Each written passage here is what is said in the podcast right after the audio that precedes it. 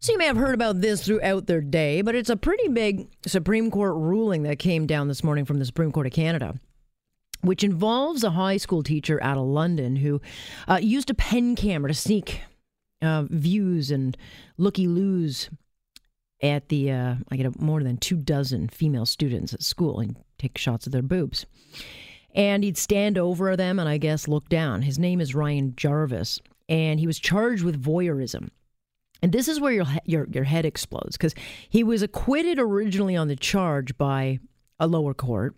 One judge said the students had some expectation to privacy, but it wasn't clear if it was sexual.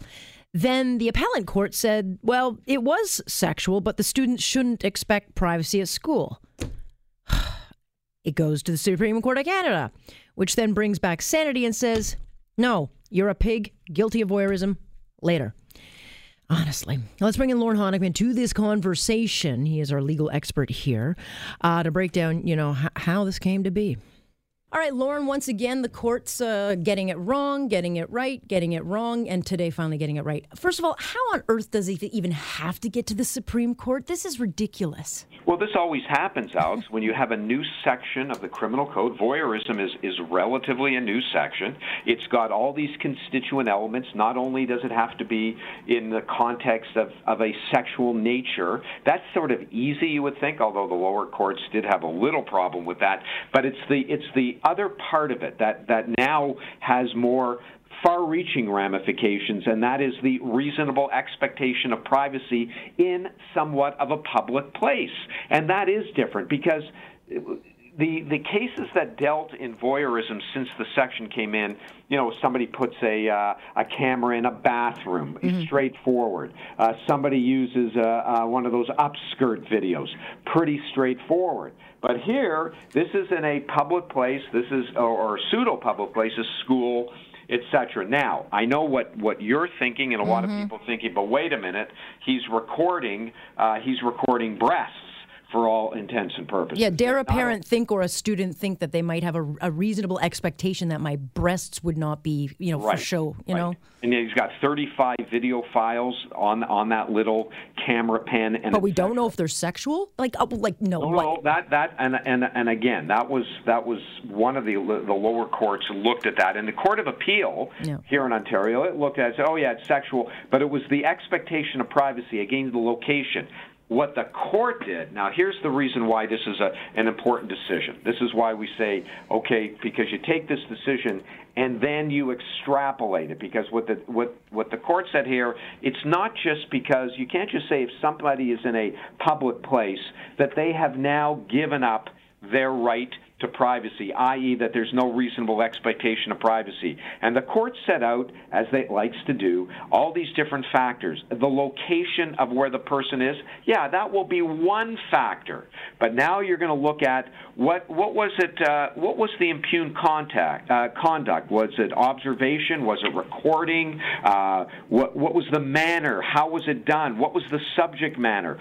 All of it now becomes important. And why is that important? Let's extrapolate to uh, to the um, Rogers Center.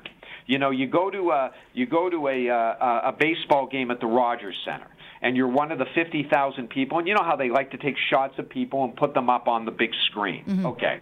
Nobody would ever say, oh, you breached my privacy. You would say, no, no, no, you don't have a reasonable expectation of privacy. You went to a baseball game with 50,000 people. However, if the camera somehow was now focusing in on certain areas of your body, um, certain things that you never would have ever agreed to, etc., um, now you'd say it doesn't matter. It doesn't matter that I'm in this public place.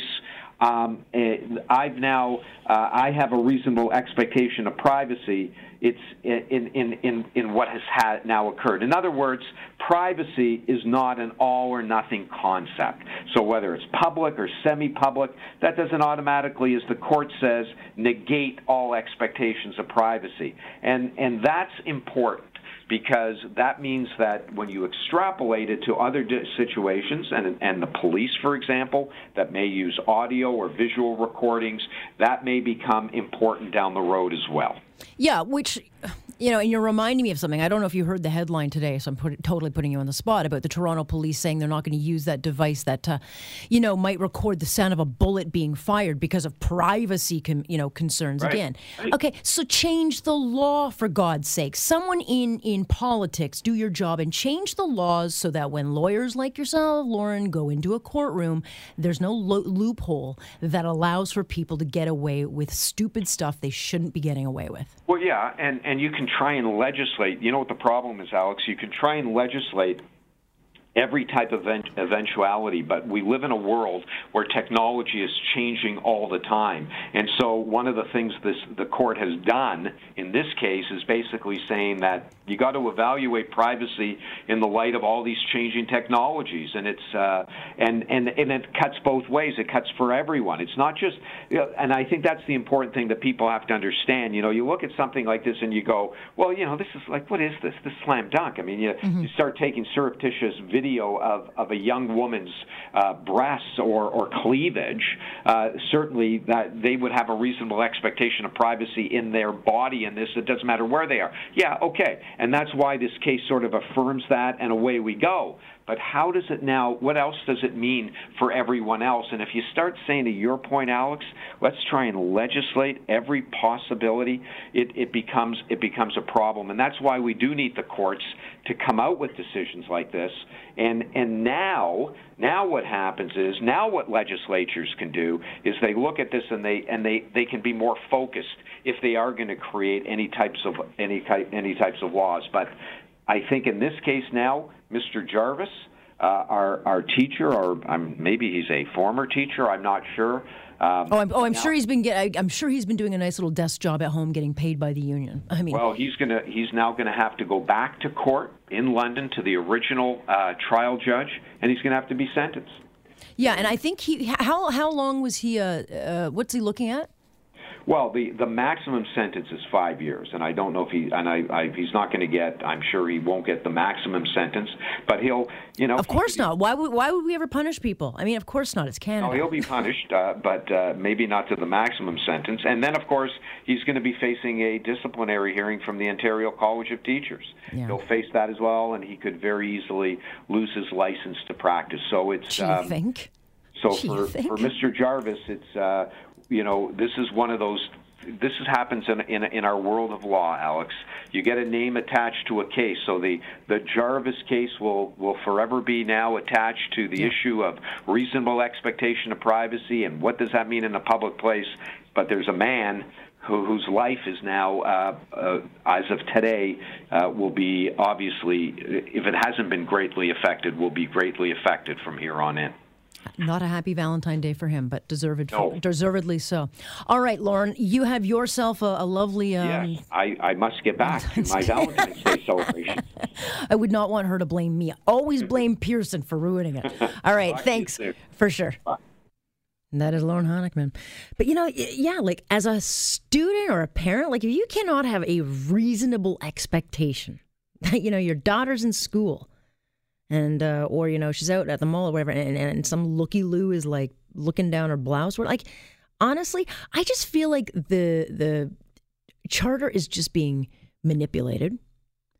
I also think that that, that common sense has just left the courts. It's just crazy to me what, some of the things that we're, we're hearing about and, and things aren't happening and then they do. It's like common sense, man. When did it go away? I'm Alex Pearson. This is On Point here on Global News Radio.